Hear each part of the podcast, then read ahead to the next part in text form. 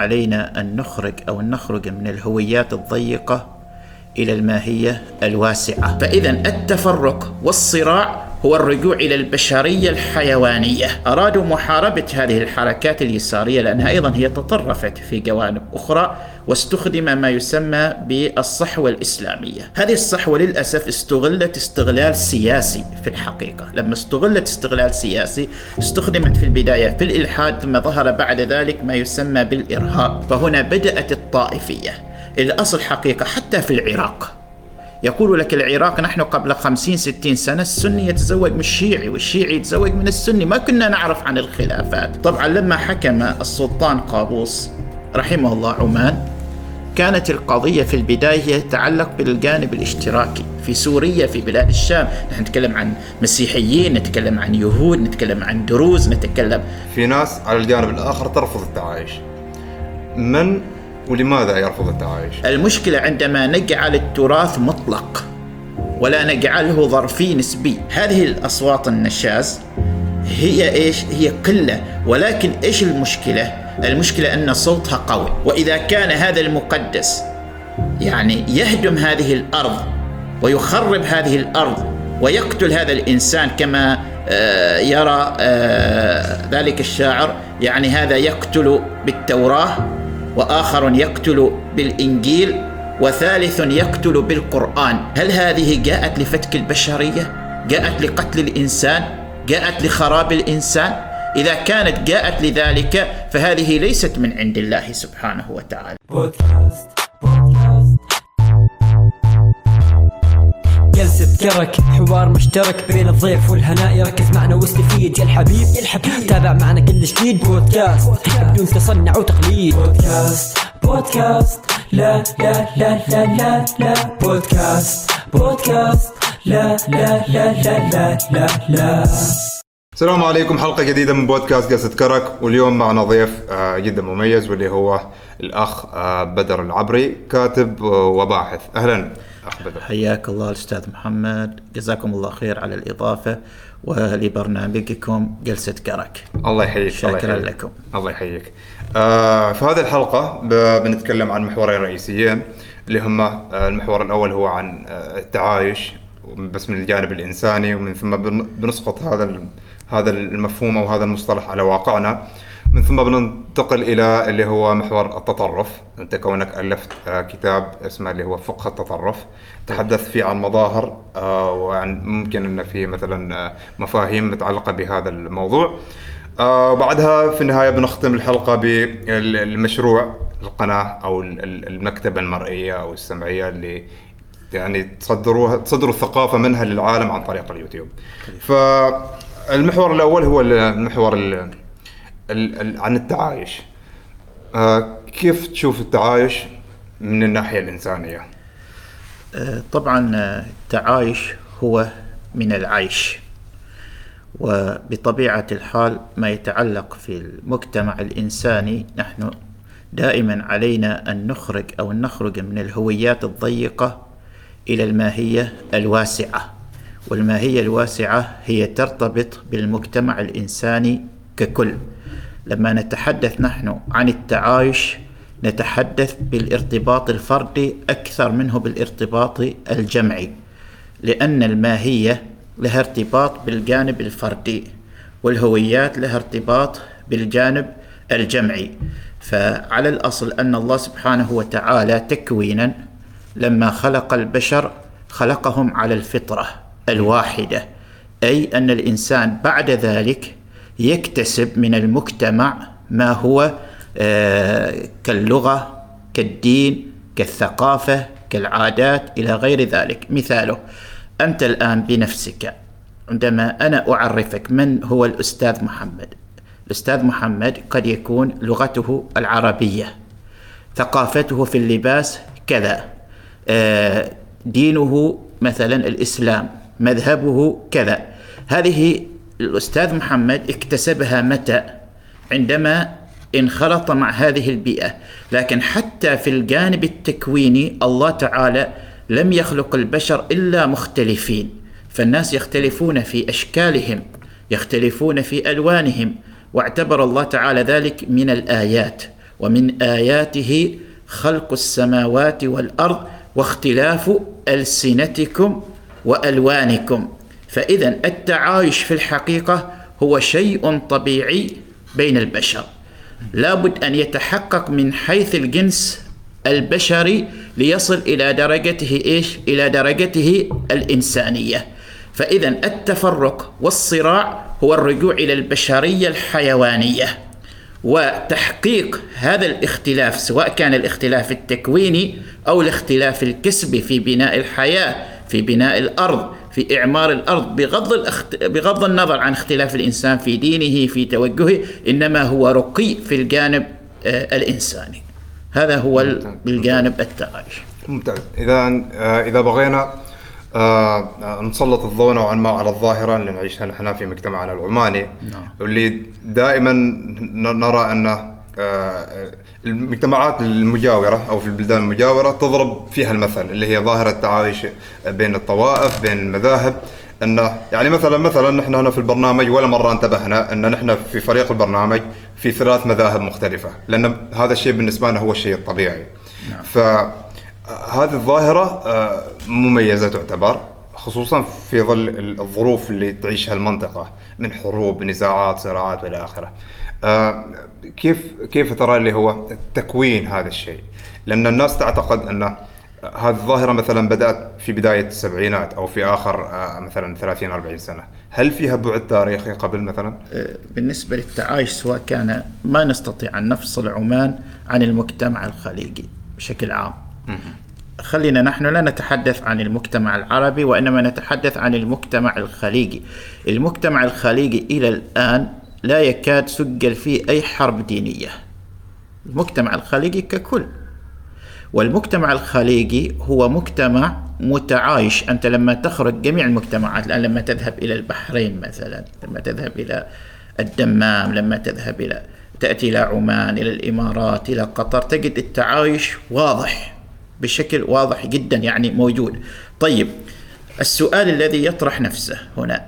أنت طرحت الآن سؤال متى بدأ التعايش؟ التعايش هو موجود مع وجود الإنسان بطبيعته لأن الإنسان بطبيعته متعايش مع أخيه الإنسان. لا يمكن أن يكون. هذا التعايش هو الطبيعي. طيب متى بدأ ما يحدث الآن من قضايا خلافية وتطرفات ما شابه ذلك؟ نرجع القضية إلى ما بعد الاستعمار.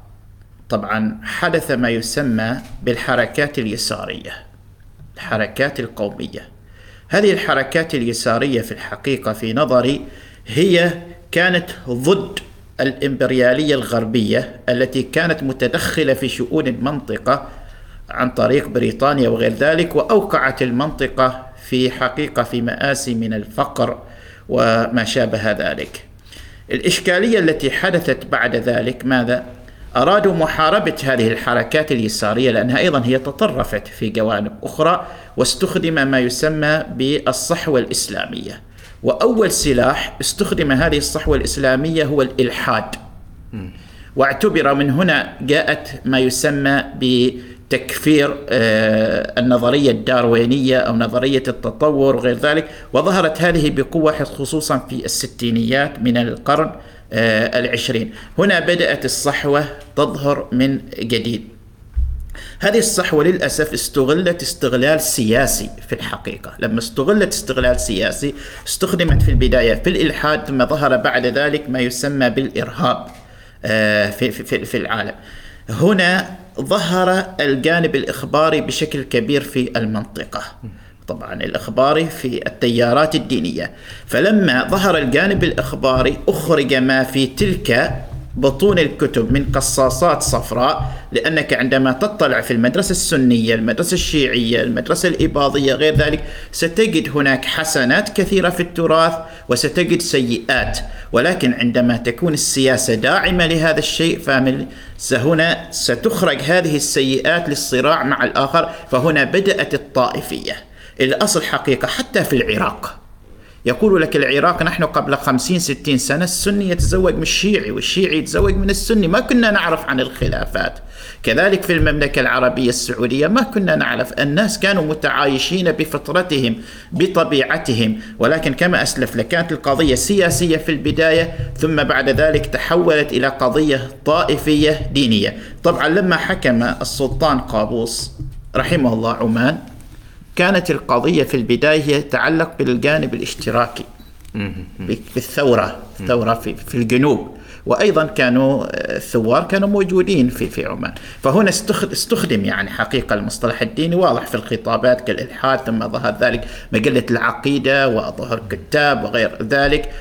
ولكن بعد سقوط هذا الجانب لعل من حسنات عمان رغم أن فعلا السلطان لما حكم حكم مع وجود الصحوة الإسلامية بشكل كبير وتناميها وتنامي الخطاب آه، الطائفي بجانب انحسار الجانب الناصري والقومي والاشتراكي. ولكن لعل عمان مما ميزها أنها استطاعت أن تقوي القانون الذي يحمي هذه الأطياف.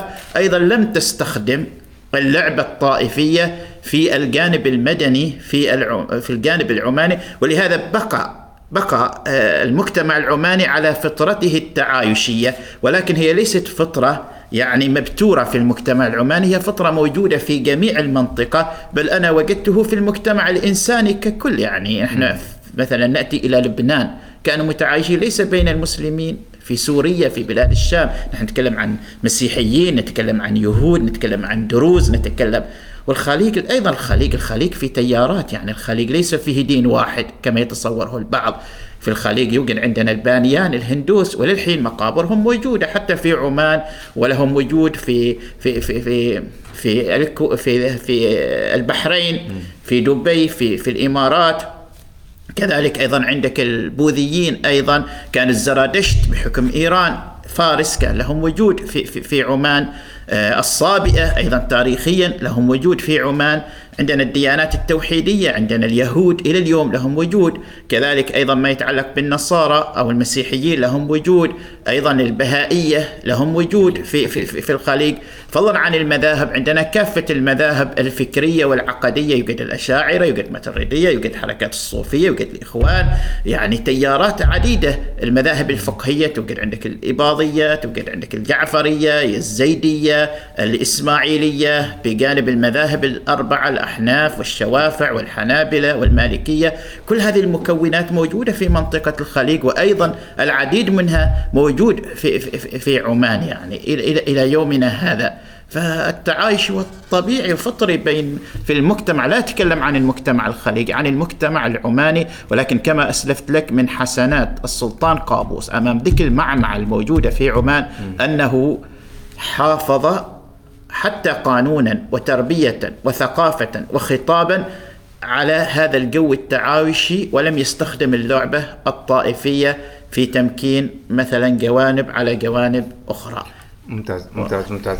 زين لو بغينا نشوف الموضوع من زاوية أخرى نعم. انه آه، في أكيد انه إذا في ناس آه، تتعايش بفطرتها وطبيعتها في ناس على الجانب الآخر ترفض التعايش.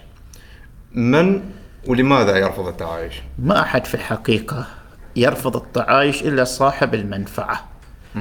وهو قد يكون السياسي بدرجة أولى عندما يريد أن يصل إلى مبتغى إلى جانب معين تجده يستخدم اللعبة آه، الطائفية في صراعاته أو المصالح من رجل الدين أو نتيجة الجوانب الأخبارية.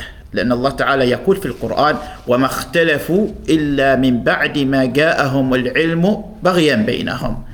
لما نأتي إلى الحوزات مثلا الدينية هذه الحوزات الدينية اليوم عندما مثلا تخرج هذا التراث والتراث ظرفي.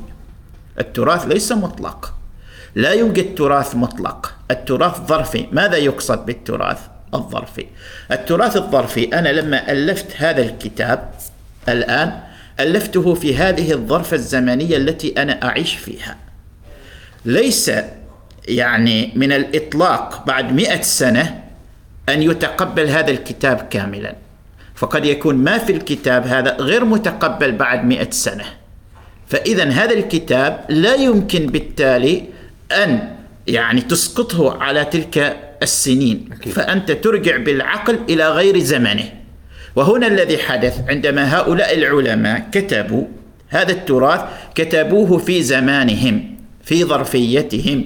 المشكلة عندما نجعل التراث مطلق ولا نجعله ظرفي نسبي.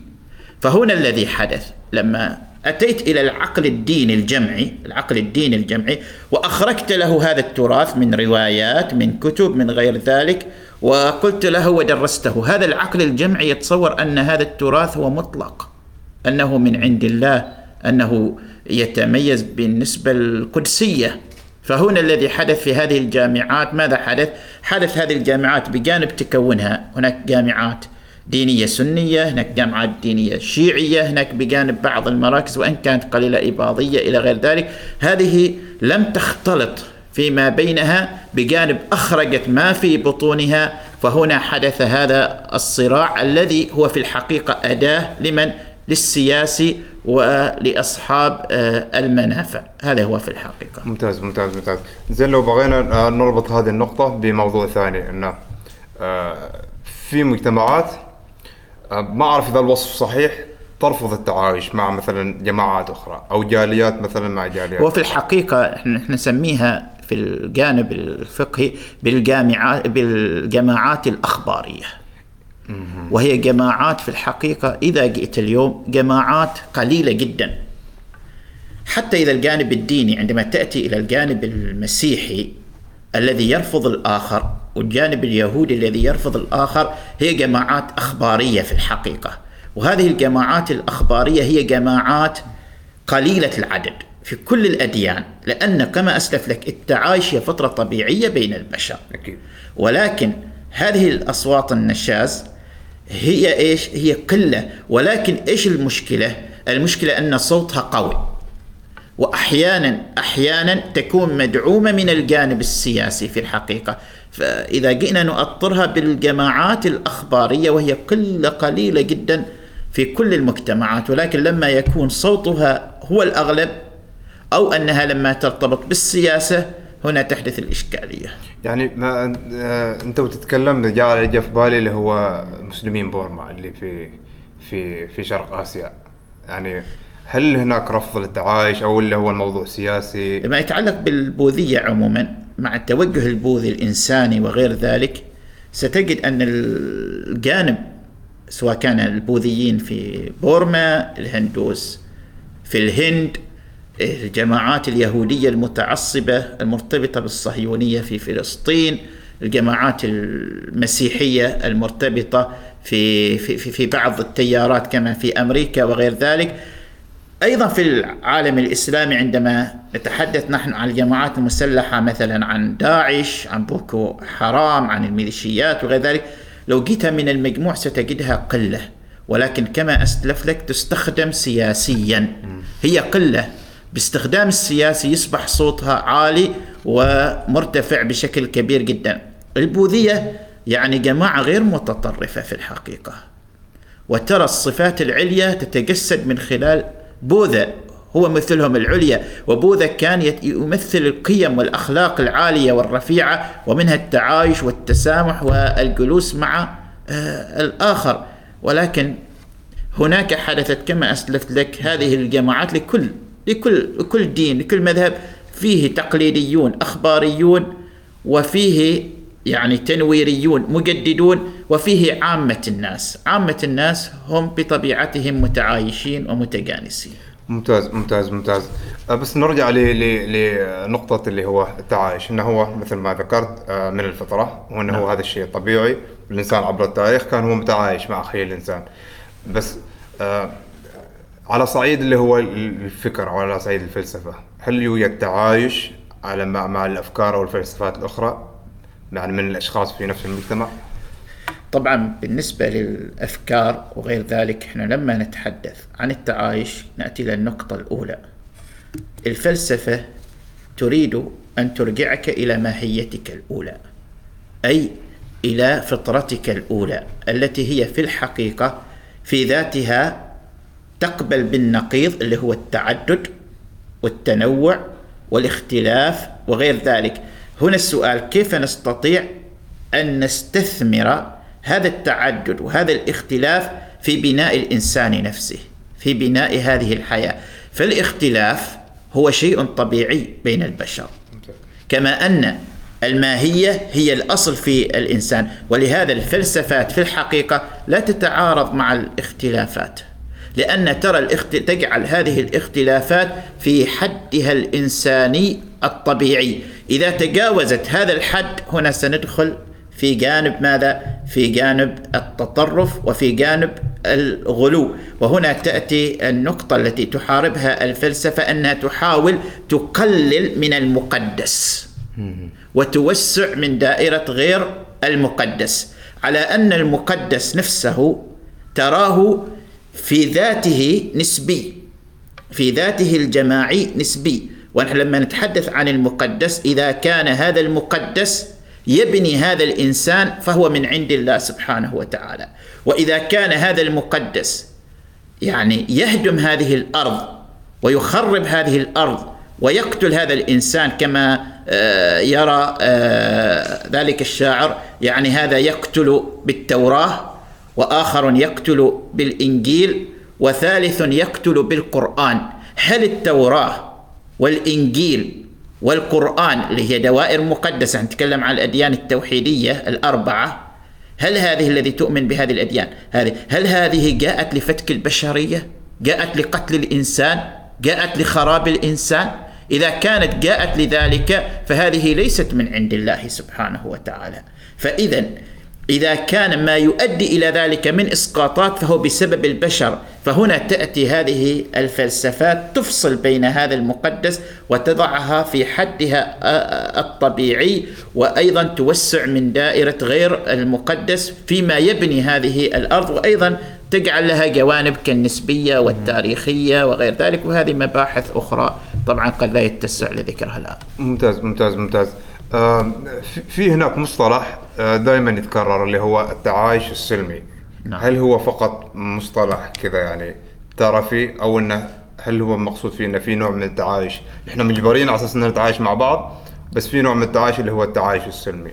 هو حقيقة هذه مصطلحات يعني عصرية التعايش السلمي والتعايش فالأصل هو كما أسلف لك هو التعايش أنه هو الأصل. ولا يوجد هناك الزيادات هذه آه، إسقاطات سياسية أحيانا يعني كحوار الثقافات وحوار الحضارات وحوار الأديان وغير ذلك. المهم هو تحقيق تلك الدائرة أو إرجاع إلى الماهية الأولى في الذات الإنسانية. أي أن نخرج من ضيق هوياتنا الضيقة إلى فضاء الإنسانية الواسعة. ممتاز ممتاز ممتاز. زين إذا بغينا نصيغ سؤال من هذه النقطة اللي هو آه، إيش تأثير التعايش على المدى البعيد؟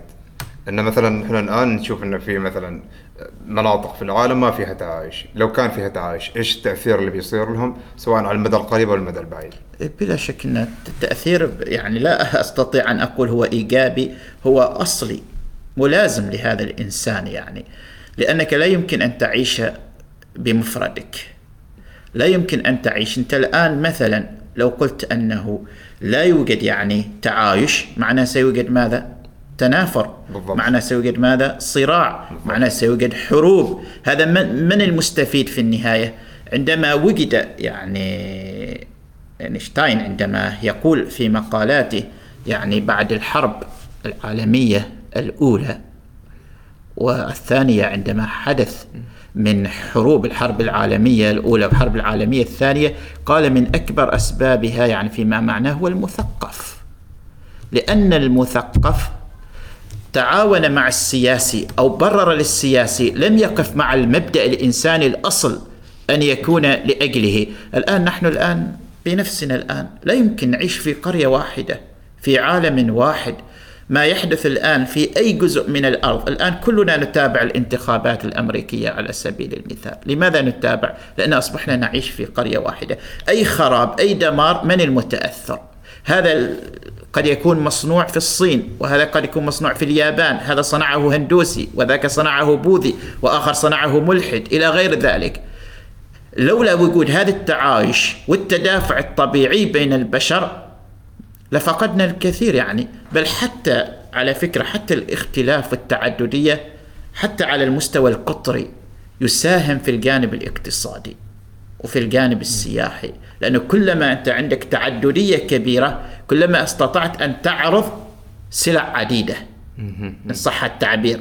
هذه السلع العديدة عندما يأتي السائح ويرى بنفسه. سيطلع على ثقافات المسيحيين سيطلع على ثقافات اليهود ثقافات المسلمين بأديان بأطيافهم وبمذاهبهم. آه، سيرى هذا الاختلاف بنفسه. هذا سيقوي في الجانب الاقتصادي الجانب السياحي بجانب أنه يؤدي إلى جانب أمني استقراري. بالضبط. أيضا النقطة الثالثة المهمة كما يقول هيجل على أن الفكرة لما تدفع بالفكرة تولد فكرة أخرى ثالثة. هذه الفكرة الثالثة هي التي تنفع البشرية. يعني المذاهب اليوم التي نحن نعيشها ليست المذاهب قبل 1400 سنة بل ليست المذاهب قبل 100 سنة. لأنها نتيجة تدافع الأفكار تشكلت أفكار جديدة. لهذا ستجد لو تتأمل في جميع المذاهب ستجد أفكار جديدة ليست موجودة سابقا. مثلا نحن عندنا الإباضية في قضية الولاء والبراء.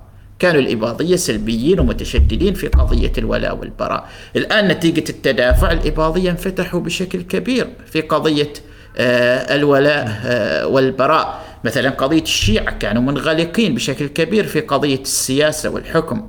الآن انفتحوا بشكل كبير في قضية السياسة والحكم. إلى غير ذلك من الأمور. إذا هذا التدافع يولد. فأنت إذا فتحت هذا المناخ ستتولد هذه الأفكار. هذه الأفكار المتولدة عندما تكون في حدها الطبيعي والتعايشي ستساهم في بناء المجتمع وعكسه سيتولد التعصب والعنف بلا شك. أكيد أكيد أكيد أكيد. زين آه بننتقل ل هو لمفهوم المجتمع. آه دائما نسمع أنه التعريف الأشهر أو الابرز عن المجتمع أنه هو وجود عدد من الأفراد تجمع بينهم اللي هو قواسم مشتركة. آه، كيف تشوف هذا التعريف من ناحية تكوين المجتمع الإنساني؟ أنا عارض هذا التعريف، يعني هو تعريف جيد. لا أقول تجمع بينهم قواسم معينة وإنما أقول تجمعهم ماهيه واحدة. بمعنى بمعنى نعود مرة أخرى إلى الذات الإنسانية. الذات الإنسانية عموما تنطلق من ماهية واحدة هي الأصل التي يعني الآن نحن نأتي الحديث عن الهويات أو عن العادات أو عن التقاليد أو غير ذلك. هذه العادات والتقاليد وغير ذلك هي ليست ثابتة. هي متغيرة هي متطورة لكن الماهية هي ثابتة. هي واحدة. كيف ذلك؟ مثلا هل عاداتنا نحن الآن العمانيين هي نفس عادات آبائنا قبل خمسين سنة؟ لا طبعا. أبدا. حتى في اللباس. هذا اللباس هو ليس لباس أجدادنا. تغير بشكل كبير جدا. تطور العمانيون في لباسهم. أيضا الناس تطوروا في تنقلاتهم تطوروا في طبيعة أكلهم. هل بعد خمسين سنة هي نفسها هذه العادات والتقاليد؟ لا. فإذا فهذه الهويات أو هذه القواسم هي في الحقيقة تتغير وتتطور بطبيعتها. ولكن كيف نستطيع أن هذا التطور إيجابي وهذا التطور سلبي؟ إذا كان هذا التطور يحافظ على الماهية الواحدة ويساهم في بناء الإنسان فهو تطور إيجابي. وإذا كان يؤدي إلى إضعاف هذه الماهية أو قتل هذه الماهية أو فساد في خلال هذه الماهية فهو التطور في الحقيقة سلبي. فهنا نفهم القواسم المشتركة بين آه، البشر من خلال ربطها بالماهية ثم إقرار بهذه القواسم. هذه القواسم إما أن تكون تكوينية وإما أن تكون كسبية وإما أن تكون في الحقيقة تشريعية من خلال ما يشرعه البشر بأنفسهم. ممتاز. يعني هل نقدر نستنتج انه لازم في كل مجتمع تربطهم ما هي واحدة كهدف يعني لا ما يمكن. هذه جانب فطري. مم. الله تعالى خلق الناس على ما هي واحدة. لا يختلفون أبدا. يعني الآن لما نأتي جميع البشر الماهية هي الإنسانية الواحدة. الذاتية الواحدة. لا يمكن أن يختلف في الأصل حتى في المواطنة. نحن نتحدث عن المواطنة وهو المواطنة مصطلح عصري. كيف نربط المواطنة بالماهية وكيف نربطها بالهويات؟ إذا ربطناها بالهويات يحدث صراع وتنافر. ولكن إذا ربطناها بالماهية يحدث استقرار ونماء. كيف ذلك؟ الآن عندما يولد هذا الإنسان في عمان قد يولد لأب شيعي قد يولد لأب إباضي قد يولد لأب ليبرالي توجهه. قد يولد لأب مثلا آه، قد يكون توجهه مثلا من أديان أخرى وإن كان هم قلة في عمان. ولكن المواطنة لما تربطها بالماهية أي أن هذه الإسقاطات الأخرى لا علاقة له بالمواطن هو إنسان. فتتعامل معه في تعليمه في صحته في تربيته في مشاركته في بناء البلد على اعتبار ماهيته الإنسانية الأولى لا اعتبار الإسقاطات الأخرى. كونه أبويه مثلا يتكلمان السواحلية أو يتكلمان البلوشية أو يتكلمان العرب العربية أو غير ذلك هذه جوانب أخرى لا علاقة لها بأصل من حيث أصل الماهية لهذا هذا الإنسان. أولا علينا أن نتحدث. فإذا هذه الاختلافات الأخرى سواء كانت اختلافات آه، كسبية أو اختلافات تشريعية أو غير ذلك إذا كانت حافظة لهذه الماهية باسم المواطنة باسم غير ذلك من الأسماء هنا تكون يعني تعمق وتنفع هذا الإنسان وإذا كانت غير ذلك هذه لن يتقبلها وبقاؤها سيؤدي إلى التطرف والتعصب وغير ذلك. أكيد أكيد أكيد. إنزين آه كل مجتمع أكيد تميزه مثلا هوية ثقافية معينة. فإذا أكثر من مجتمع تفاعلوا مع بعض هل ممكن هذا التفاعل يؤدي إلى انسلاخ أحد المجتمعين مثلا ابدا ابدا بالعكس. من هوية الثقافية. تنمية الاختلاف يؤدي إلى بناء الأرض. طبيعي. الاختلاف في اللغات الاختلاف في المواهب الاختلاف في العادات الاختلاف في الطقوس الاختلاف في غير ذلك هذا يؤدي إلى إعمار الأرض. ولكن الواحدية من حيث الهويات يؤدي إلى فساد الأرض يؤدي إلى دمار الأرض. فلولا هذا الاختلاف لما تولدت الأفكار. لما تولد أنا لما أراك مختلفا أنت مختلف عني كحق طبيعي في هذه الحياة. ولكن عندما أنا أفرض عليك ثقافتي أو فكري أو غير ذلك فأنا في الحقيقة أخالف جانب تكويني في الحياة. سيؤدي الآخر يولد عنده إيه؟ ماذا؟ يولد لديه ما يتعصب له ويرفضني وقد يكفرني وقد يؤدي إلى وهنا ما يؤدي إلى فرض الثقافات. فرق بين أن تعرض ثقافتك تعرض سلعتك وتحترم الآخر وفرق بين أن تحاول أن تهيمن بثقافتك على آه، الآخر. فهنا يتولد يعني الجانب الآخر.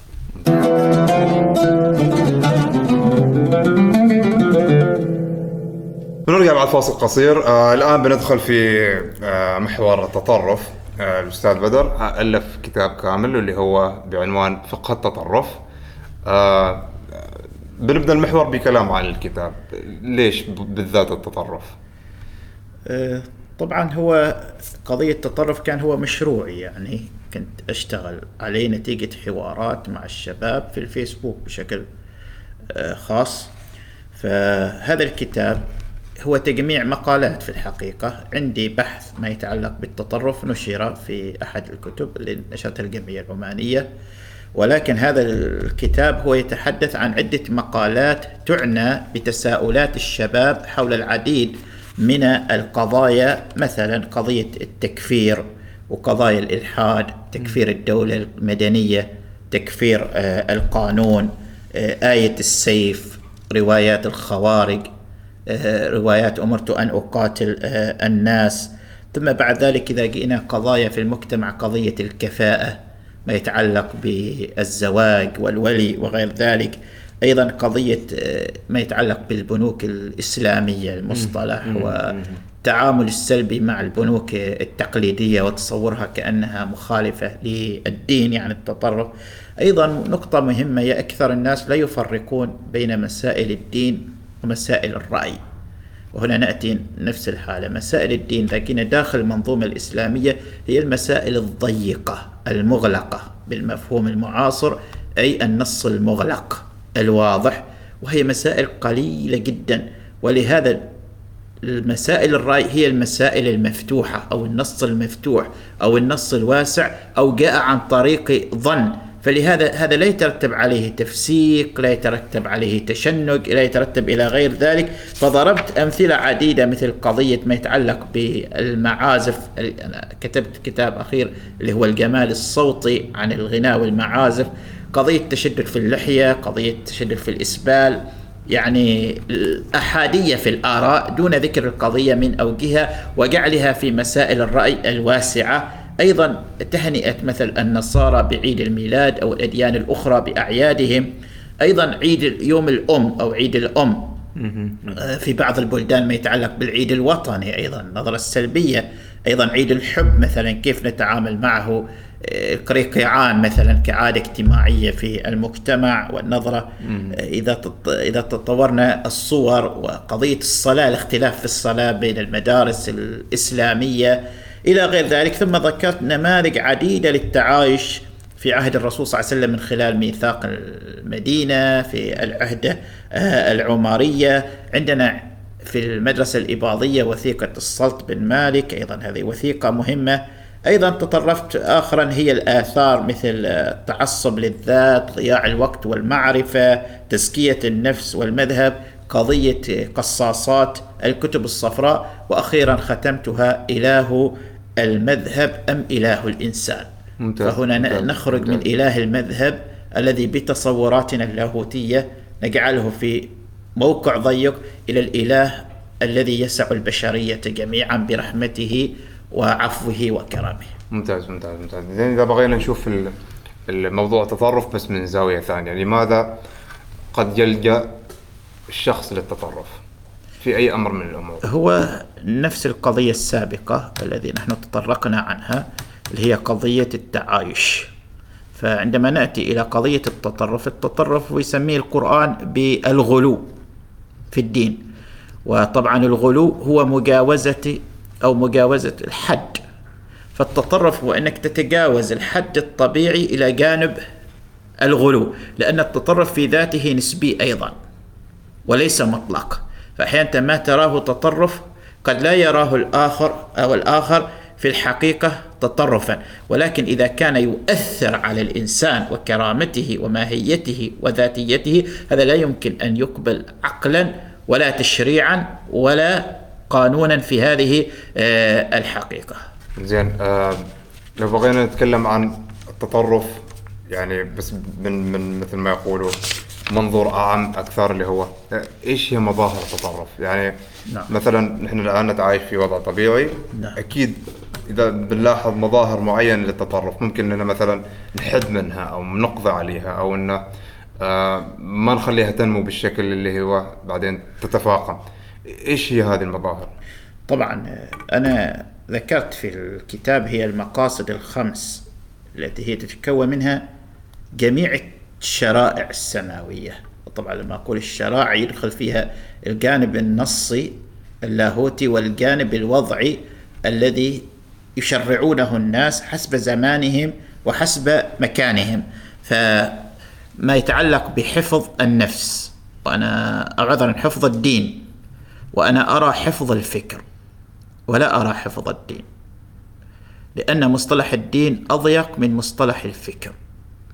أي أن الأصل في هذه الشرائع تكون حافظة لأفكار الناس. الله سبحانه وتعالى قال لا إكراه في الدين. ويقول فمن شاء فليؤمن ومن شاء فليكفر. إذا انتقلنا إلى المرحلة الثانية هي مرحلة الحوار.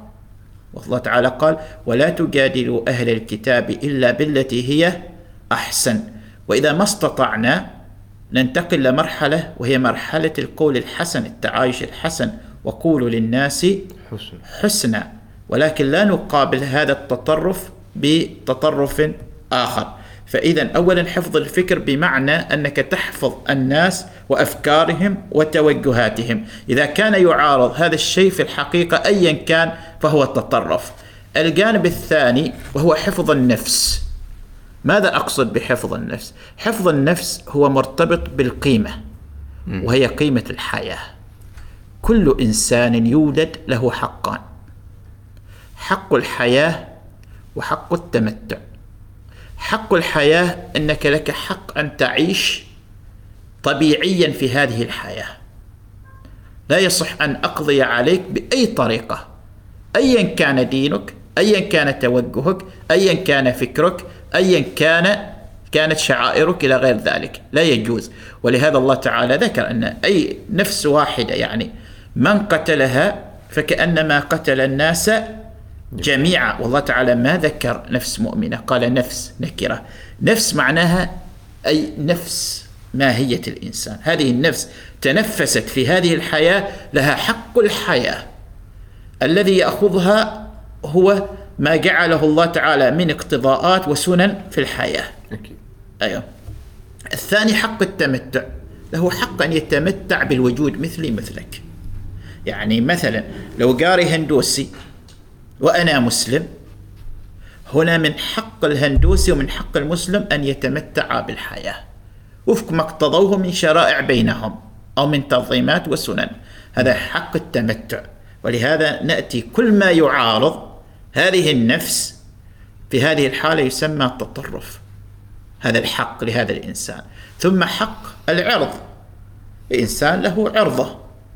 لا يجوز أن تقترب منه. كذلك طبعا العرض بالمفهوم العام تسبه تشتمه تسيء إليه تضيق عليه إلى غير ذلك. كذلك حق المال لا يجوز أن تسلبه حقه. في هذا آه، الجانب المادي أو المالي أو أن تسرق. لا تقول هذا غير مسلم إذا ماله مستباح. هذا هذا لا يصح يعني. كذلك أن قضية المال العام مثلا أنا أسافر أو أشتغل في دولة مثلا آه، مسيحية. فأقول هؤلاء كفار إذا أسرق من مال العام. هذا لا يجوز عند الله سبحانه وتعالى أيا كان. فالمال مرتبط بالإنسان وليس بالدين ولا غير ذلك. كذلك ما يتعلق بحق آه، النسل وغير ذلك. هذه القواعد العامة تتطرق عنها مظاهر. هناك تطرف فكري هناك تطرف ديني هناك تطرف ثقافي هناك تطرف سياسي إلى غير ذلك. وطبعا لها أيضا أمثلة عديدة يصعب الآن نحن آه، أننا نتطرق إليها بشكل واسع. ممتاز ممتاز. إذا آه، ليش دائما آه، نسمع أن مفهوم التطرف يرتبط بمفهوم أو فكرة الإرهاب؟ نعم. هل لا لا, لا فرق فرق كبير بينهما. ما يتعلق التطرف التطرف جانب فكري والإرهاب جانب سياسي. الإرهاب جانب سياسي. دعنا نأخذ الإرهاب في النص القرآني. النص القرآني لما استخدم الإرهاب استخدمه بالمعنى المدحي وليس بالمعنى الذمي. كيف يعني؟ وأعد وأعدوا لهم ما استطعتم من قوة ترهبون به. فإذا هذا الإرهاب معناه إيش؟ أن تكون قوي تعليميا اقتصاديا سياسيا اجتماعيا. لما تكون قويا الآخر سيحترمك. ولما تكون ضعيفا الآخر لن يحترمك كما يحدث الآن من الصور المسيئة مثلا. فهذا ما يتعلق بالجانب في القرآن الكريم. ولهذا المصطلحات بطبعها أيضا ظرفية. الأصل في المصطلحات ظرفية وليس الأصل فيها الإطلاق. يعني أحيانا المصطلح اليوم يكون مدح وغدا يكون ذم. مثلا الخوارج مصطلح الخوارج. مصطلح الخوارج في عهد النبي صلى الله عليه وسلم كان مدح. ولو أرادوا الخروج لأعدوا له عدة. ثم بسبب التصرفات السلبية التي ظهرت لاحقا تحول المصطلح من جانب مدحي إلى جانب ذمي في هذه الحالة. عندما نأتي إلى الإرهاب متى ظهر مصطلح الإرهاب؟ ظهر مصطلح الإرهاب لما استخدمت الخطاب أو لما استخدم الخطاب الديني والصحوة الإسلامية لإسقاط الاتحاد السوفيتي. وهنا ظهر بداية من الإلحاد تطرقنا إلى مصطلح الجهاد. نحن أشرنا سابقا الإلحاد. مصطلح الجهاد وتم تمكين هذه الجماعات من الخروج لمحاربة من؟ لمقاومة الاتحاد السوفيتي وكان يدعم من السياسات. لما سقط الاتحاد السوفيتي أصبحت عندنا قوة ناعمة. هي القوة إيش؟ القوة الدينية القوة الإسلامية وسط الحركات الإسلامية هذه القوة الناعمة. فهنا لإسقاطها ظهر ما يسمى بالإرهاب. فهذا الإرهاب هو في الحقيقة استخدام سياسي ضد جماعات آه، معينة. وإلا فالأصل هو التطرف. أي تطرف يؤدي إلى الإرهاب هو تطرف مذموم. والإرهاب هو أثر من هذه الآثار في الحقيقة. ولكن الإشكالية لما نستخدم المصطلح بالجانب السياسي أي تستخدمه ضد جماعة بريئة وتفتك بها وترهب بها باسم الإرهاب. هنا تبقى آه، الإشكالية كما استخدم سابقا في عهد بني أمية ضد جماعات أخرى فتكوا بها باسم إيش؟ باسم الخوارج. فهذه المصطلحات لما تسقط سياسيا هنا يأتي دور المثقف ليفكك هذا المصطلح في الحقيقة ويضعه في حده الطبيعي الذي يحفظ الجميع أو الماهية الإنسانية المشتركة. ممتاز ممتاز. آه، في كتابك ذكرت أو ناقشت العديد من مظاهر التطرف. نعم. مثلا التحريم مثلا الأشياء اللي مثلا عيد الحب عيد الأم هذه الأشياء. نعم. آه، إيش هي مسببات هذه الظواهر؟ أو مسببات التطرف هذه الظواهر؟ مسبباتها حقيقة أولا الماضوية اللي هي. ثانيا يعني الإطلاق وثالثا عدم الأنسنة. دعنا إلى الماضوية. الماضوية عندما نحن نعيش في الماضي أو نقرأ النص من خلال الماضي.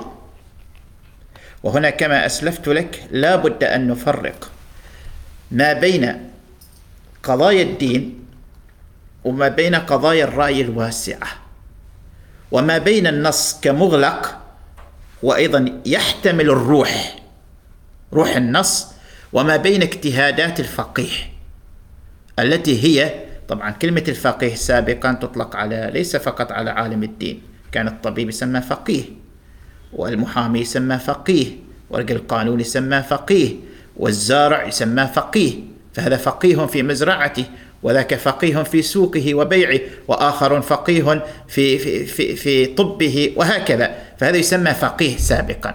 ولكن هذه المحصلة المعرفية جميعا هي بناء كانت نتيجة بناء على ما توصلوا إليه من معرفة في أزمانهم ثم بعد ذلك نتيجة لماذا؟ نتيجة لظرفية ذلك الزمان التي خلصوا منها قواعد وغير ذلك. الآن نحن لما نتحدث اليوم علينا أن نتحدث ليس بذلك الماضي وإنما بالعصر الذي نعيش فيه.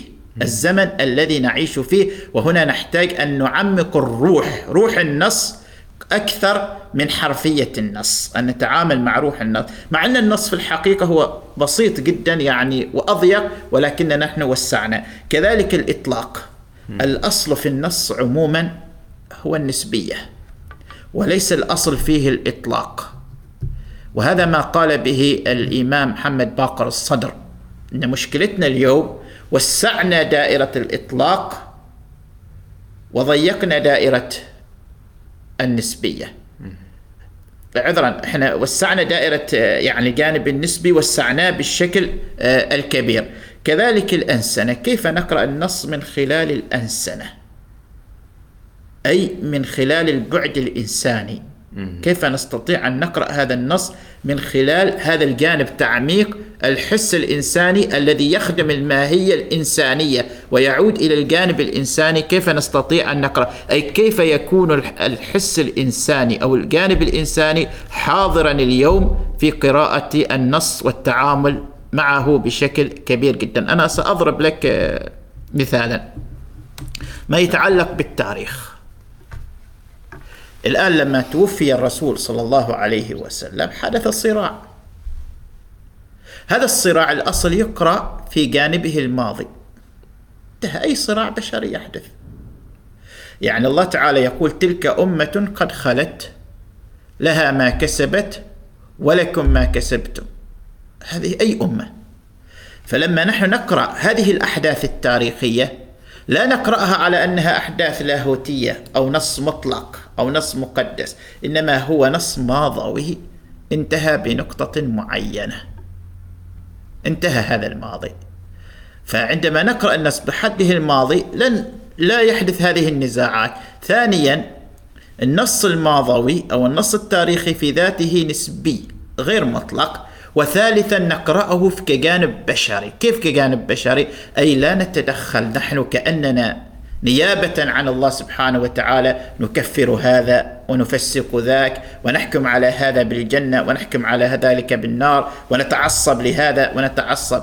هذه حركة ظهرت في زمانها وبطبيعة الحال هذه الأخبار التي وصلت إلينا قد تكون أخبار منقوصة قد تكون أخبار فيها زيادات قد تكون فيها أخبار وضعها المتأخر نكاية بالمتقدم. الآن الحدث الذي يحدث اليوم مثلا في أي دولة ما هل هو حدث صادق في جملته مع تقدم وسائل الإعلام؟ ليس حدث صادق. ثم ولو كان حدث صادق الجيل اللي يأتي بعد 20 30 سنة لماذا نرهنه بهذا الحدث؟ ولماذا نطالبه أن يعيش هذا الحدث؟ لماذا لا يعيش عصره ويتقدم بعصره ويبدأ نقطة معينة؟ فنحن اليوم علينا أن نبدأ بنقطة الزمن الذي نعيشه، لا بنقطة الزمن الذي عاشه أولئك. الأنبياء ما جاءوا لكي نكرر زمنهم، وإنما جاءوا ليعطونا الأبعاد والمقاصد العليا لبناء الحياة فنهتم بهذه الأبعاد وفق تكييفات زماننا وأيضا نحن لا نطالب الأجيال القادمة أن يعيشوا وفق ما نقوله بزمننا وإنما نعطيهم هذه التجربة ليبنوا زمنهم وهكذا الحياة تمشي في حقيقتها. ممتاز ممتاز ممتاز. زين آه لو نشوف اللي هو مفهوم التطرف بس آه من زاوية مغايرة. نعم. مثلا دائما لما نسمع التطرف يجينا شعور سلبي أو انطباع سلبي. هل هو فعلا فكرة التطرف هي فكرة سلبية أو مربوطة بمفاهيم سلبية ولا في جانب إيجابي مثلا؟ التطرف كما قلت لك نسبي. أحيانا ترى التطرف آه، جانب آه، آه، سليم وأحيانا تجده جانب ليس سليما. ولكن هناك تطرف بالمطلق هو سلبي إذا يتعارض مع هذه المقاصد. فلا يمكن نقول مثلا الإنسان الذي يفجر معابد الآخرين ودورهم ايا كان هذا الإنسان نقول هذا التطرف يعني حسن لأنه قضى على جماعة غير مسلمة أو أنه قضى على جماعة تخالفني في الدين. هذا التطرف لأنه يتعارض مع حق الإنسان في هذه الحياة مع قيمة النفس. أيضا شخص آخر مثلا يسرق بمليارات من هندوسي وأفرح لأنه هذا الهندوسي خلاص أضعف وغير ذلك. هذا لا يمكن هذا التطرف أن يكون مقبول. لكن أحيانا في مجتمعات لها هوياتها وتشكلاتها معينة مثلا في عاداتها في تقاليدها. أحيانا مثلا نحن في عمان على سبيل المثال نلزم أن نعمل بلباس معين بالصر أو ب... هذا الاخرين قد يراه تطرفا ولكن هو جانب نسبي. يعني رأوه هذا البلد مصلحة له ولا يتعارض مع ماهية الإنسان ولا يتعارض مع ذلك الأمر. ولكن يبقى تطرف سلبي إذا ربطنا أنه هذا لا يجوز وأن صاحبه يدخل النار وشاركنا الله سبحانه وتعالى في الحكم بالجنة والنار. هنا يتحول الأمر إلى جانب سلبي. وهل والجانب الإيجابي؟ يعني كما كما أسلفت لك الجانب الإيجابي إذا كان لا يؤدي إلى الإضرار بالماهية الإنسانية وإلى المقاصد وقيم الإنسان الفردية في حرياته وغير ذلك فهذا ما لا يعتبر يعني لا يؤثر شيء يبقى في دائرته النسبية.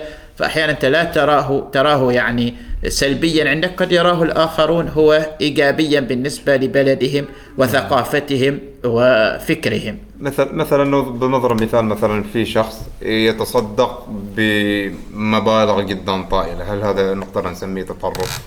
التطرف؟ قد يكون تطرف نسبي. تطرف يعني هو التطرف نسبي نسبي. هو يسمى تطرف التطرف في أصله في الحقيقة سلبي. ولكن قد يتقبله مجتمع معين لأنه قد لا يتعارض إلى غير ذلك. يعني مثل عندنا قضية الكرم. أنت تتكلم الآن عن قضية الكرم. يعني هذا الكرم مثلا دول أخرى قد ترى نوع من التطرف أن تقدم هذه المائدة وغير ذلك. لكن إذا يؤدي هذا إلى تبذير المال وإلى السرف وإلى غير ذلك فهذا بلا شك سيؤدي إلى هدر المال.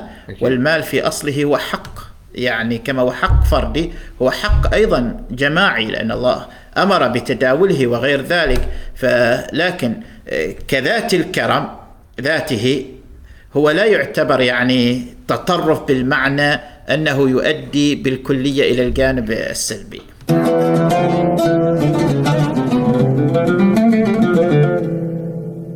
نرجع بعد فاصل قصير آه، إحنا تطرقنا لموضوع التطرف من آه، الجانب التاريخي والجانب التراثي بس نريد نشوف الآن من اللي هو الجانب العقدي آه، هل الاختلاف في العقائد بين المسلمين وبين الديانات الأخرى ممكن أنه يولد أو يؤدي إلى تطرف؟ طبعا قضية الاختلاف العقائدي إذا جينا جميع الأديان في الحقيقة جميعهم يؤمنون بالله سبحانه وتعالى وهذا الإيمان بالله سبحانه وتعالى سيختلفون في تفسير العديد ما يتعلق بالجانب اللاهوتي بالله سبحانه وتعالى. لما نأتي القرآن يقول الله تعالى إن الذين آمنوا والذين هادوا والنصارى والصابئين إلى آخر من آمن بالله واليوم الآخر فلهم أجرهم ولا خوف عليهم ولا هم يحزنون فإذا عندما نتحدث عن الخلاف العقائدي عموما علينا أن نقرأه في ماذا؟ في مبدأ التعددية لأن الاختلاف العقائدي هو وارد في الحقيقة هو طبيعي بين البشر ثم نتطرق إلى جانب الحاكمية ماذا نقصد بالحاكمية؟ أي أن الحاكمية فقط لله سبحانه وتعالى وحده ولهذا عندما يخلق الإنسان كفرد يحشر كفرد وليس كجماعة فأنت الله سبحانه وتعالى عندما خلقك كفرد لم تخير كما أسلفنا عن دينك عن لغتك عن مذهبك عن غير ذلك ولكنك تعمل هذا العمل الصالح وتبني هذه الحياة وفق ما توصل إليه عقلك ووفق الشريعة التي أنت ولدت فيها. هو نفسه الذي ولد في تلك البيئة هو نفسه الذي ولد في بيئة أخرى. فإذا الله سبحانه وتعالى يوم القيامة هو مطلق العدل. الله سبحانه وتعالى. فلهذا الله تعالى لا يظلم أحدا يوم القيامة. فإذا الاختلاف العقائدي في الحقيقة لا يؤدي إلى تنافر. وإنما الاختلاف العقائدي يؤدي إلى ماذا؟ يؤدي إلى حوار يؤدي إلى تفاعل يؤدي إلى نقاش كل ذلك مجسد بماذا؟ مجسد بالخلق الحسن وبالحوار بالتي هي أحسن وهنا علينا أن نفصل ما بين اللاهوت أيضا وما بين ما يتعلق بالجانب المادي وبناء آه، الطبيعة اللاهوت حقك الشخصي لك حق الشخصي أن تعتقد ما تريد أن تعتقد وهذا حقك. لا أحد يجبرك أن تغير هذا الاعتقاد ولكن أنت تشترك مع الجنس البشري في بناء هذه الحياة في إعمار هذه الحياة. فكونك تعتقد بجانب معين لا يجوز أن تقصى أن تشارك في بناء هذه الحياة. وكون الآخر يعتقد باعتقاد معين لا يجوز أن يقدم في هذه الحياة. ولهذا القانون الذي يبنى به الأرض وتستقر به الأوطان يبنى على الماهية الأولى على الذاتية وليس على اختلاف الناس وعقائدهم. وأيضا في المقابل لا يجوز أن نجعل من أنفسنا أوصياء نشارك الله سبحانه وتعالى في الحكم على خلق الله سبحانه وتعالى. فنقول هذا في الجنة وهذا في النار هذا في غضب الله هذا في كذا. وإنما نشترك مع الآخر فيما يبني وهذا ما يجسده القرآن ويقول وتعاونوا على البر والتقوى ولا تعاونوا على الإثم والعدوان فلو جاءتني جماعة مسلمة مثلا وقالت نريد أن نكون جماعة تخرب الأوطان كجماعة تكفيرية ومخدرات أو غير هل أتعاون معها؟ لا أتعاون معها. ولكن لو جاءتني جماعة أخرى مثلا غير مسلمة أيا كان دينها وقالت لي نريد أن نتعاون معا في مثلا تحقيق مشروع إنساني على سبيل المثال مثلا في قضايا فكرية في قضايا بنائية مساعدة الفقراء مساعدة المشردين. هل أتعاون معها؟ أتعاون معها. والعكس آه، صحيح في في في هذا الأمر. فاختلاف العقائد لا يعني أني أتنافر عنهم. وأيضا في المقابل آه، فلان يوافقني عقائديا لا يعني أني ايده بالكلية أو بالمطلق فيما يقول. أكيد أكيد نعم. أكيد أكيد إذا بننتقل لآخر نقطة في هذا المحور اللي هي عن أسلمة السياسة. إيش المقصود بهذا المصطلح اللي هو أسلمة السياسة وأيضا وش هي تبعاته على المجتمع؟ المشكلة على أنه أسلمة السياسة في الحقيقة هو مصطلح خاطئ. وعندما نؤسلم بمعنى أننا نحاول أن نسقط يعني الإسلام في كل شيء في مجريات حياتنا وننسب ذلك إلى الإسلام هنا عندما يحدث خطأ لمن يضاف في الحقيقة؟ فعندما نقول أسلمت السياسة السياسة تجربة بشرية ولهذا لن تجد في القرآن الكريم ما يتعلق بالسياسة. القرآن أعطاك قيم كبرى كالشورى والعدل والمساواة والحرية وغير ذلك. لكن كتطبيقات تركها لماذا؟ للصيرورة البشرية. لا يمكن يعني السياسة الإنسان كائن متطور حتى في السياسة هو كائن متطور. الآن لما نتحدث عن الانتخابات ما نتحدث عن الجانب البرلماني أو الجانب الديمقراطي أو مؤسسات المجتمع المدني أو النقابات أو غير ذلك هل كانت موجودة قبل 1400 سنة بهذه الصورة؟ ليست موجودة ولكن هذه تجربة بشرية.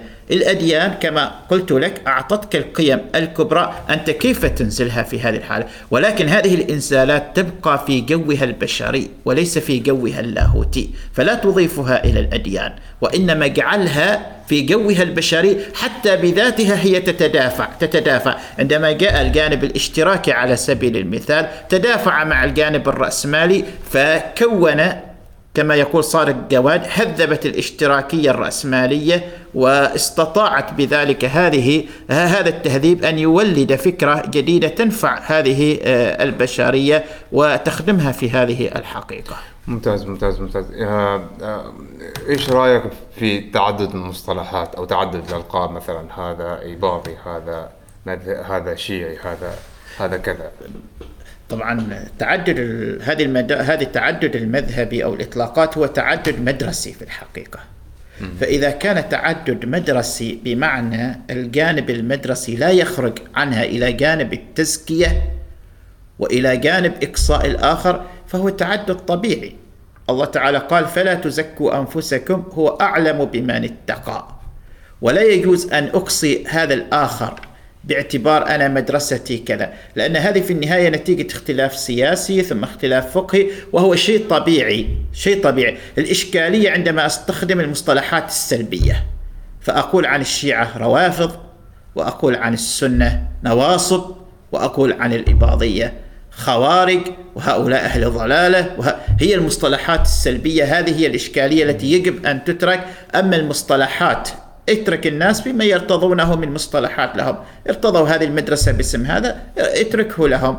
ولكن في المقابل تحاكم بالمبادئ الذي قلتها سابقا وأشرنا إلى بعضها في الحلقة كالأنسنة والحاكمية والظرفية وغير ذلك. ممتاز ممتاز ممتاز جدا. آه وصلنا لآخر محور في هذه الحلقة واللي هو عن قناة أنس آه اليوتيوبية اللي هو المشروع اليوتيوبي اللي يدير الأستاذ بدر. إيش رؤيته؟ إيش فكرته؟ يعني ما شاء الله آه، استضفتوا قامات فكرية وثقافية جدا كبيرة. تقريبا عدد حلقات وصل 500 يقترب. يقترب من ال 500 نحن بعدنا لا نزال بعدنا في ال 50 فأنتم ما شاء الله يعني آه واصلين مراحل جدا كبيرة. بالإضافة إلى أن آه، لقاءات ما فقط هي آه فردية أو تكون مثلا آه يعني لايف تكون ممكن تكون جماعية مثلا ممكن تكون حتى عن بعد يعني ما شاء الله قبل تحت الهواء كان الأستاذ بدر يخبرنا أن يعني معدل ضخ الحلقات في فترة كورونا تضاعف فإيش هي الرؤية؟ آه إيش هو الهدف منها؟ كيف أنت تشوف هذه القناة مثلا بعد آه سنة أو سنتين؟ حقيقة أول اشكر حسن ظنك يعني وتشجيعك والقناة طبعا متواضعة جدا ليست يعني ما شاء الله كقناتكم أنتم يعني أنا في استوديو ما شاء الله. إحنا قناتنا لا زلنا على التليفون يعني والهاتف لكن المحتوى نحن آه، المحتوى. شكرا لك يعني وحسن ظنك طبعا أنا أشير للأخوة بإمكانهم يرجعوا إلى لقاءين لي توسعت عن القناة في مجلة التكوين الإلكترونية وموجود. وكذلك في موقع آرام الألماني أيضا حدث تحقيق عن القناة وأيضا موجود. طبعا أنس أول نأتي إلى كلمة أنس ستعرف الأنس من الإنسانية. الهدف من القناة هو تحقيق البعد الإنساني أي أن نجلس مع الجميع في طاولة واحدة وأن نتعرف على الجميع. هذا هو الهدف. ولهذا ستجد يعني سجلنا نحن في القناة حوالي مع أكثر من عشرين ديانة. سجلنا مثلا مع آه، يعني ديانات سجلنا مع الزردشت مع الصابئة مع الهندوس مع البوذية مع الفيدس من الهندوس. كذلك سجلنا مع اليهودية أيضا سجلنا مع المذاهب المسيحية سجلنا مع الأرثوذكس سجلنا مع المعمدانية سجلنا مع المارونية. سجلنا كذلك مع الليبرالية أيضا مع السيخية التي جاءت التي هي جمعت ما بين الإسلام والهندوسية وتولدت فكرة السيخية. وأيضا سجلنا مع البهائية مع الديانة البهائية.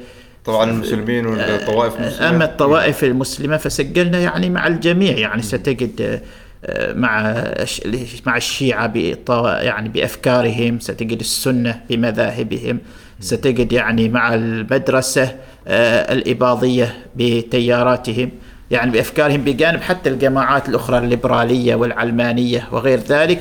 والهدف كما قلت هو تحقيق البعد الإنساني وأن نسمع للآخر وأن نتحاور مع الآخر وأن نحترم الآخر وأن يكون البناء أو أن يكون هذا الخلاف مقيدا بما يخدم هذه الإنسانية وأن يستثمر في خدمة الإنسان وبلا شك في الحقيقة يعني نحن بدأنا في 2018 تقريبا يعني سنتين يعني نحن في سنتين والحمد لله. ما شاء الله. ربما يعني بعد إن شاء الله تعالى سنوات ستكون هناك نحاول أنه كل المعارف ثم أن مشروع الأديان هو هذا مشروع أيضا قائم بذاته وأيضا مشروع التقريب والتآلف بين المسلمين وأيضا نحن خرجنا إلى الآخر ذهبنا إليهم إلى بلدانهم وكانت هناك في لقاءات مشتركة بشكل كبير مثلا سجلنا في أمريكا سجلنا في المغرب سجلنا كذلك يعني في في السعودية في في الكويت في الكويت في البحرين. كان قريب الأصل في قطر في إيران على سبيل المثال. أيضا نحن في في هذه في أيام كورونا شارك عندنا من أكثر من عشرين دولة يعني شارك شخصيات وعندنا حوالي الآن إلى رمضان ما يقارب يعني يمكن 60 حلقة تقريبا. فيشارك فيها أيضا من دول وأغلبهم يأتون أيضا من تركيا كذلك. يعني من أماكن مختلفة حتى من المملكة المتحدة أخوة عرب أيضا في ألمانيا إلى غير ذلك يعني من الدول. هذا هو الهدف لكن لا أستطيع في هذا اللقاء أنا أشرت إلى اللقاءين وأسهبت فيهما كثيرا يعني خاصة لقاء مجلة التكوين لمن أراد أن يتعرف وهي كما أسلفت قناة متواضعة وبسيطة ولكن الحمد لله لقد قبولا يعني حتى في الدول العربية بشكل كبير جدا الحمد لله وفي ناس يعني. ثم الآن نهدف إلى الانتقال. طبعا هذا الكتاب آه، اللي هو كتاب إضاءة قلم هذه طبعا الحلقة الأولى. أنهيت أنا الآن الحلقة الثانية. طبعا هو أيضا ينضوي القناة والرحلات للتعارف مع الآخر. طبعا هذا يحتوي الرحلة الكويتية والرحلة آه، القمية وكذلك رحلة إلى بشكل مختصر إلى مصر وقضية رحلة للحج. آه، أيضا عندنا الجزء الثاني بيكون فيه الرحلة التكساسية الرحلة الشيكاغية شيكاغو آه، الرحلة البحرينية آه، الرحلة آه، الظفارية وأيضا في أجزاء من المغرب وهذا نواصل منه يخدم القناة. وأيضا بعض مواد القناة مثل مشروع صادق جواد الشورى الأديان هذه إن شاء الله ستتحول إلى كتب بإذن الله تعالى. وأيضا فتحنا لها نافذة موجودة وبعض النوافذ حقيقة جزاهم الله خير في الدول العربية. حولوا يعني كتابيا بعضهم بعض الأشياء. حولوها إلى جانب كتابي بجانب في مواقع أخرى أيضا. يعني مثل مقالات أيوه حو أيضا ينشرونها يعني. أيوه. ممتاز. يعني هل تتصور ان هذه قناة يوتيوب بتكون مثل الأرشيف أو المكتب أو المرجع مثلا في آه، المستقبل؟ نسعى هكذا إن شاء الله. ممتاز ممتاز ان تكون ممتاز. يعني أرشيف لا يرتبط بالهوية العمانية حتى لا أكون ضيقا وإنما يرتبط بالإنسان. بالإنسان. يرتبط بالإنسان. جميعا. أيوه. آه الأستاذ بدر العبري شرفتنا ونورتنا في جلسة كرك. جزاك الله خير رسالة أخيرة للمتابعين البرنامج.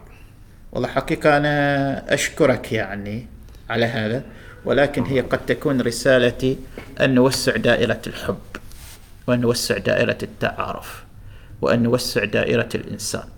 وأن ندرك كلما وسعنا هذه الدوائر كلما ساهمنا في بناء البشرية. إحنا لسنا نعيش الآن منفردين أو في معزل عن العالم وإنما أصبحنا نعيش مع العالم. فإذا أردنا أن نعيش مع العالم أن نعيش بالحب أن نعيش بالعقل أن نعيش بالمعرفة أن نعيش بالنتاج لا أن نعيش بالعواطف والماضوية وأن نعيش بتكفير والنظرة السلبية إلى آه، الآخر.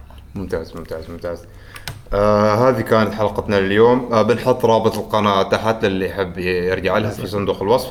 حسابات الضيف على مواقع التواصل الاجتماعي بتكون موجودة معنا. شكرا أستاذ بدر. بارك الله فيك. إن شاء الله ما بتكون آخر مرة. ممكن تكون في لقاءات قادمة. بإذن الله تعالى. أنا أشكركم حقيقة وعلى هذه الإضافة. وأنا استفدت كثيرا منكم واستمتعت بهذا الحوار وبإدارتك وأيضا أشكر الأخوة جميعا هنا. الأساتذة يعني الأستاذ محمد والأستاذ أنا علي. علي العقمي والأستاذ البوشي عبد الله عبد الله البلوشي شكرا لكم جميعا وأشكرك. أنت أستاذي محمد كثيرا. وعلى لطافتك في اللقاء وعلى حسن الإدارة تسلم تسلم تسلم آه هذه كانت حلقتنا لهذا الأسبوع آه إذا عندكم أي استفسار حطوه في صندوق ال- التعليقات أيضا إذا تحب التواصل معنا ونعمل تعاون مع بعض إيميلنا موجود في صندوق الوصف. وأيضا رابط الاستماع كذلك. like و share و subscribe نشوفكم إن شاء الله على خير. ومع السلامة. جلسة كرك حوار مشترك بين الضيف والهناء يركز معنا واستفيد يا الحبيب.